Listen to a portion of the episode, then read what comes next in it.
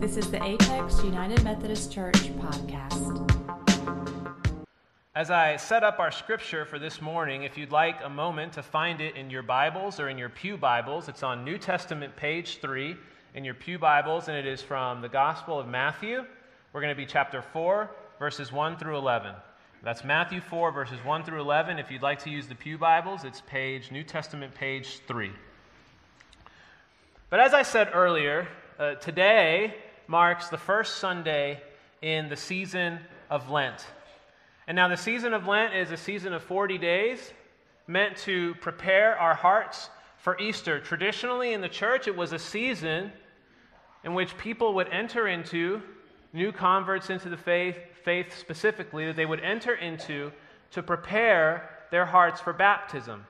And baptisms would happen on Easter every single year. That people, through um, disciplines and formational practices, would prepare for that moment where they would be immersed into the water, that they would be reminded that they have died with Christ and they have been raised to new life in Christ. And over time, it has grown, it's changed in some ways. And during this season, many people of faith will begin practices meant to draw them closer to God in the spirit of fasting, um, some people might abstain from certain practices or certain things that they enjoy. For some people, that might be food. Uh, for others, that might be um, social media. For others, that might be television. Uh, for me, uh, several years ago and then, and then this year, I sometimes like to engage a practice whereby I do not listen to the radio in my car when I'm in it because there's so much, I believe, there's so much noise all over the place. And I'm just like, I don't have a lot of time to just be still and be quiet. Hallelujah. Um, so, I, the person who really loves listening to my radio and listening to the news and sports and all that good stuff, turn my radio off for the season of Lent and use that as a space to reflect and to pray with my eyes open, eyes wide open prayers, but still. Hallelujah. You're welcome. Um, some also will take the opportunity over the season of Lent, throughout the season of Lent, to actually take on a practice. Uh, take on some practice, whether that be uh, reflecting, journaling. Some who are not in the habit of reading Scripture daily might commit to read the Scriptures every single day.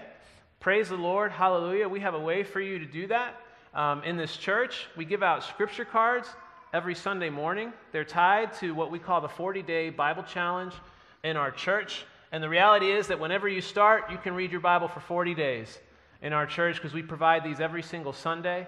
And so maybe if that's something that, that you've decided you want to enter into during this season of Lent, I would love for you to know that we have this resource available to you. It's also available digitally, online. You can actually sign up, let the church know that you're taking that challenge, um, and we'd love for you to enter into that with us. But ultimately, uh, we believe the, the purpose for this season is intentionality. That we would be people who are intentional about drawing closer to the Lord through practices and disciplines, adding something to our routines, taking something away from our routines, making intentional choices that help us grow and transform as disciples of Jesus Christ. So, what many people ask, especially if they're new to the church or new to churches that practice this season of Lent, is why Lent? Why Lent? Why 40 days? Why fasting? Why repentance? Why self reflection? Well, our scripture this morning really gives us the why for the season of Lent. It is the scripture that the church has used to really um, be the foundational scripture for the season of Lent. And it comes to us from Matthew chapter 4. Now, this happens, this occurs immediately following the baptism of Jesus. So, to this point, Jesus hasn't really begun his ministry. He hasn't healed anybody. He hasn't performed any miracles. He hasn't done any great teaching. He's just been raised in his family and come to this place where he has been baptized. And immediately after his baptism, this is what happens. Scripture says, Then Jesus was led up by the Spirit into the wilderness to be tempted by the devil.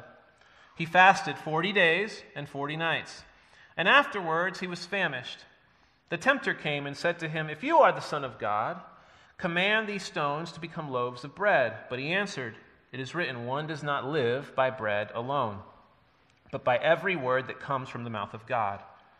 Then the devil took him to the holy city and placed him on the pinnacle of the temple, saying to him, If you are the Son of God, throw yourself down, for it is written, He will command His angels concerning you, and on their hands they will bear you up, so that you will not dash your foot against a stone.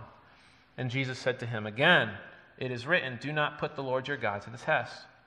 And again the devil took him to a very high mountain and showed him all the kingdoms of the world and their splendor. And he said to him, All these I will give you if you will fall down and worship me. And Jesus said to him, Away with you, Satan, for it is written, Worship the Lord your God and serve only him. Then the devil left him, and suddenly angels came and waited on him. This is the word of God for us, the people of God. Thanks be to God. And so, again, when we ask, why Lent? Why 40 days? Why resisting temptation? Why repentance? We see many of those themes carried in these scriptures. And as we read this scripture, we see that Jesus was able to resist these temptations by the devil because he knew, as the Son of God and as a faithful human, we believe that Jesus was fully God and fully human. That Jesus knew the core truths of Scripture, was deeply connected to God, his Father in heaven, and was able to allow these um, foundational truths to help him answer his questions. So when the devil insists that Jesus turn stone into bread in verses 3 and 4, Jesus turns to Scripture in response. And when the devil took Scripture itself and twisted it for his own purpose, that's in verses 5, 6, and 7, Jesus once again drew on his depth of understanding of God's word to refute the devil's claims. And finally, when the devil used pride and ego as a path to an easy way out, Jesus once again drew upon the scripture to turn the devil away and to resist. It was this fundamental core identity and depth of understanding for Jesus of God's word that allowed Jesus the strength to face these trials. Now, this year, as we enter into this Lenten journey, our church is going to focus on addressing two primary questions that, that we often find ourselves asking in the faith. And the first is what do we believe as Christians? What do we actually believe as Christians? What are those core foundational things that really set Christianity apart, that makes us distinct? You might say the non negotiables of our faith? And two, why does it matter? Why does it matter? How does what we believe actually shape who we are and work to change and transform our lives? And to address these questions, we're going to utilize two primary resources and also a, a companion resource. Now, the first resource, as always, is, is Scripture.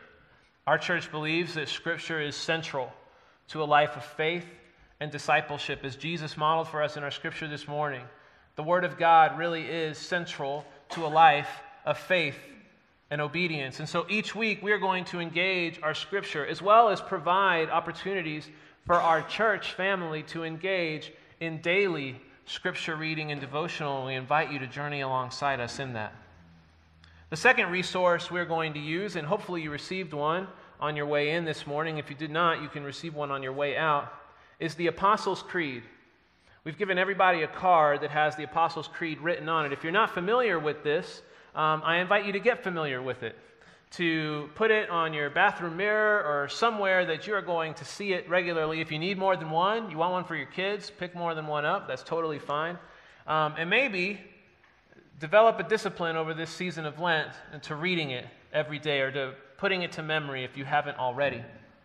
We believe that this statement of faith um, is one that provides foundational core truths narrated through Scripture that help us define what those non negotiables are for us as a church.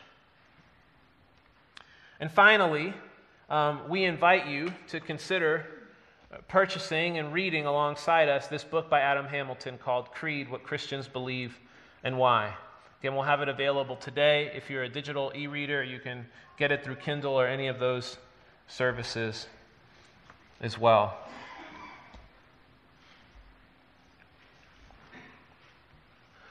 So, to address that first question, you know, what in fact do we believe as Christians? What are some of the non negotiables as a church community? Really, as a church, we have two means, two pillars by which our, our faith kind of rests on. Uh, one is theology. Theology is the study of the nature of God. It's exactly what theology is. And the other is doctrine. Doctrine, which is a belief or a set of beliefs that we often teach within the church. And one way we talked about this in, our pastor's meeting was using this, this metaphor of a field with a fence around it. That, that theology really is this, this wonderful field in which we explore God, we explore our faith, we ask questions about our faith, we communicate with one another. At times, we debate with one another. Um, but, but we have this beautiful field that is called theology. And the fence, the fence provides some of the boundaries in that field that help us name what some of the things are that make us distinctly Christian. That if you were to step outside of that fence, you might be having a conversation outside of the bounds what we believe is the church and our faith. And so while we might encourage each other to play as much as we want within the field, we would also encourage each other not to hop the fence. Not to hop the fence. The Apostles' Creed for us is an exercise in doctrine. It's one of those boundary setters, one of those boundary systems we have in place to help guard us from stepping outside of the bounds of what we believe Christianity is historically is passed down from one generation to the next. And so today, we'll begin with the first two words. The first two words of the Apostles' Creed, I believe. Everybody say it with me. One, two, three. I believe. I believe. How in the world did we get to that statement? How do we get to this document, this set of beliefs that help us to set some of the boundaries around Christianity? And to help us with that, I want to turn to the book of Acts. The book of Acts, chapter 15. We're going to read and look at one of the great early debates in the church. One of the great early debates in the church is Acts chapter 15. We'll read verses 1 through 5. It says, Then certain individuals came down from Judea and were teaching the brothers, Unless you are circumcised according to the custom of Moses, you cannot be saved. And after Paul and Barnabas had no small dissension and debate with them, Paul and Barnabas and some of the others were appointed to go up to Jerusalem to discuss this question with the apostles and the elders. So they were sent on their way by the church, and as they passed through both Phoenicia and Samaria, they reported the conversion of the Gentiles and brought great joy to all the believers. When they came to Jerusalem, they were welcomed by the church and the apostles and the elders, and they reported all that God had done with them. But some believers who belonged to the sect of the Pharisees stood up and said, It is necessary for them to be circumcised and ordered to keep the law of Moses. Friends, this passage in Acts chapter 15, often referred to as the Council of Jerusalem, is one of the great first public debates within the life of the church. There were differing views regarding Gentiles or non Jewish Christians coming into the faith. And the great debate was whether or not people coming into the faith outside the Jewish community should assume traditional Jewish practices, the most hotly debated of which was the practice of circumcision, which you might imagine for adult men might be a great stumbling block to the faith. Mm-hmm. Now, after a spirited debate in which Paul gave testimony to the way he noticed the Holy Spirit working within the lives of the Gentiles, and after the Apostle Peter himself gives testimony as to this vision that God gave him, where God laid out a blanket in front of him with all of these foods that Peter believed to be unclean. And then God said, Whatever I have made clean, you cannot call unclean. The people in the midst of that debate come to a joint decision. and they share some of that decision in a letter to the Gentiles. We'll continue at verse 28. This is a portion of that letter they wrote. It says, For it has seemed good to the Holy Spirit and to us to impose on you no further burden than these essentials that you abstain from what has been sacrificed to idols, and from blood, and from what is strangled, and from fornication. If you keep yourselves from these, you will do well. Farewell. And so you can imagine for these Gentiles to receive this letter after all this debate surrounding them and their ability to enter into this life of faith, to know that they had this blessing, that they did not have to assume every Jewish practice and tradition to be welcomed into the life of faith. And it's actually in response to this question and many questions that we receive much of our scripture today. Because Paul, throughout the book of Acts, is going around to community after community. He did not stay put in his place. He went throughout the known world, preaching the gospel to the Gentiles, seeing the Holy Spirit be poured out among the Gentiles, inviting them into this place where they could come to Christ and experience the fullness of life in Christ. And oftentimes, when he would leave, another teacher would come in behind him and say, Well, Paul got it mostly right, but he messed this thing up. You need to assume all of these Jewish traditions. And Paul would write letters back to those divided and conflicted communities, and we receive many of those letters throughout the New Testament. So it is clear that not only was belief important to the Christians, but it mattered a great deal. And why did it matter? Why did it matter? Because belief is what drove their behavior. It was Paul's deep belief about the character and nature of God, to be a God who was capable about inviting others beyond what he felt were invited into the fold that caused him to go out and preach the good news to all these communities. Adam Hamilton, in his book Creed, shared this in the introduction. He said, Many deeply held beliefs have the power to motivate us to action, sacrifice, and service.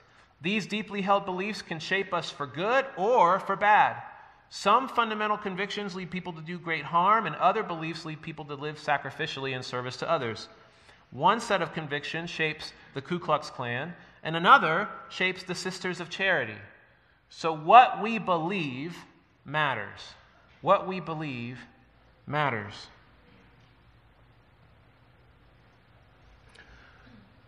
And as we consider that what of we believe and know how much it matters to us, it's important for us to answer some questions personally, especially when we consider our belief systems, which we know drive us and mold us and shape us into who we are.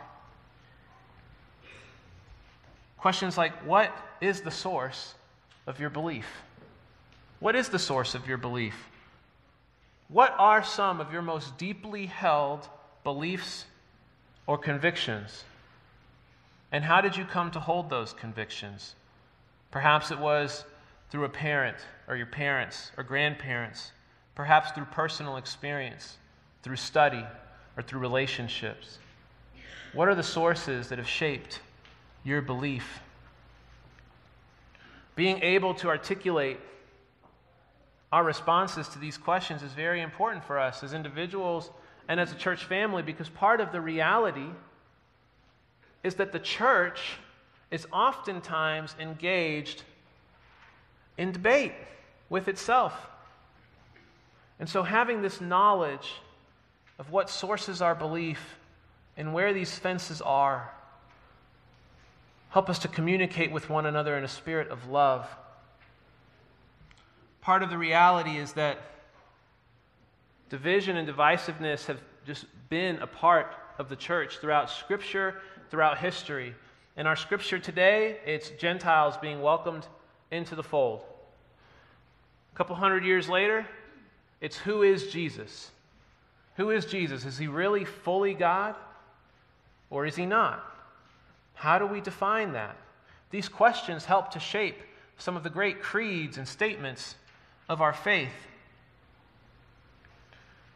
Sometimes these debates have united the church, and other times these debates have divided the church. Sometimes these debates are cultural, sometimes these debates are biblical, sometimes they are both. But the reality is, that the church has constantly been engaged in these great conversations of faith. Our global United Methodist Church is in the midst of one of those debates right now regarding the topic of human sexuality. This is a reality for us as a church. And we pray for our global church. We pray for our leaders. We have leaders from our church who, both today and tomorrow, will go to meetings with others from our conference to be brought up to speed as to where our global church is in this conversation, to communicate with one another, to pray together, to ask for the Holy Spirit's guidance. And from that meeting, we will come back and we will continue to share with our congregation where we are as a church. Part of our commitment, part of our commitment to each other is to spend time recentering and reclaiming our foundation. With Scripture at the center of all we do, with the tradition of the church helping to shape our understanding of who we are together, we desire to use this season of Lent to live into reclaiming these truths for us as a church family one that is beautifully diverse across the theological spectrum. That we would come together and we would say, what is it exactly that makes us unique as Christians? What do we believe? And why does it matter? And so, our challenge for us as a community this week is that whether it be in small groups, Sunday school classes, around dinner tables, at lunch, on the drive home, wherever you may find yourself, is that we would be engaged in conversation together.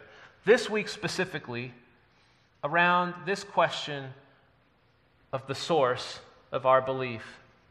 I encourage you to talk about that with one another. Perhaps it's not a conversation you've had in a while or ever with your spouse, with your children, with your friends. That you would talk about what are some of your most deeply held beliefs or convictions and how did you come to hold those convictions? And next week, we will continue. We'll continue to dive through this creed, walk line by line through it, beginning a, a little mini series within a series on God. On God. Starting with the person of God the Father. Um, so we encourage you to come back and continue that conversation with us. And finally, what we want to do every week is create a space for us as a church to reclaim and reaffirm this great statement of faith and tradition in our church. And so each and every week, uh, we will stand together and recite this Apostles' Creed. It's printed in your bulletins, it'll be projected on the screens, but I invite us at this time to stand and to join together in this statement of our faith.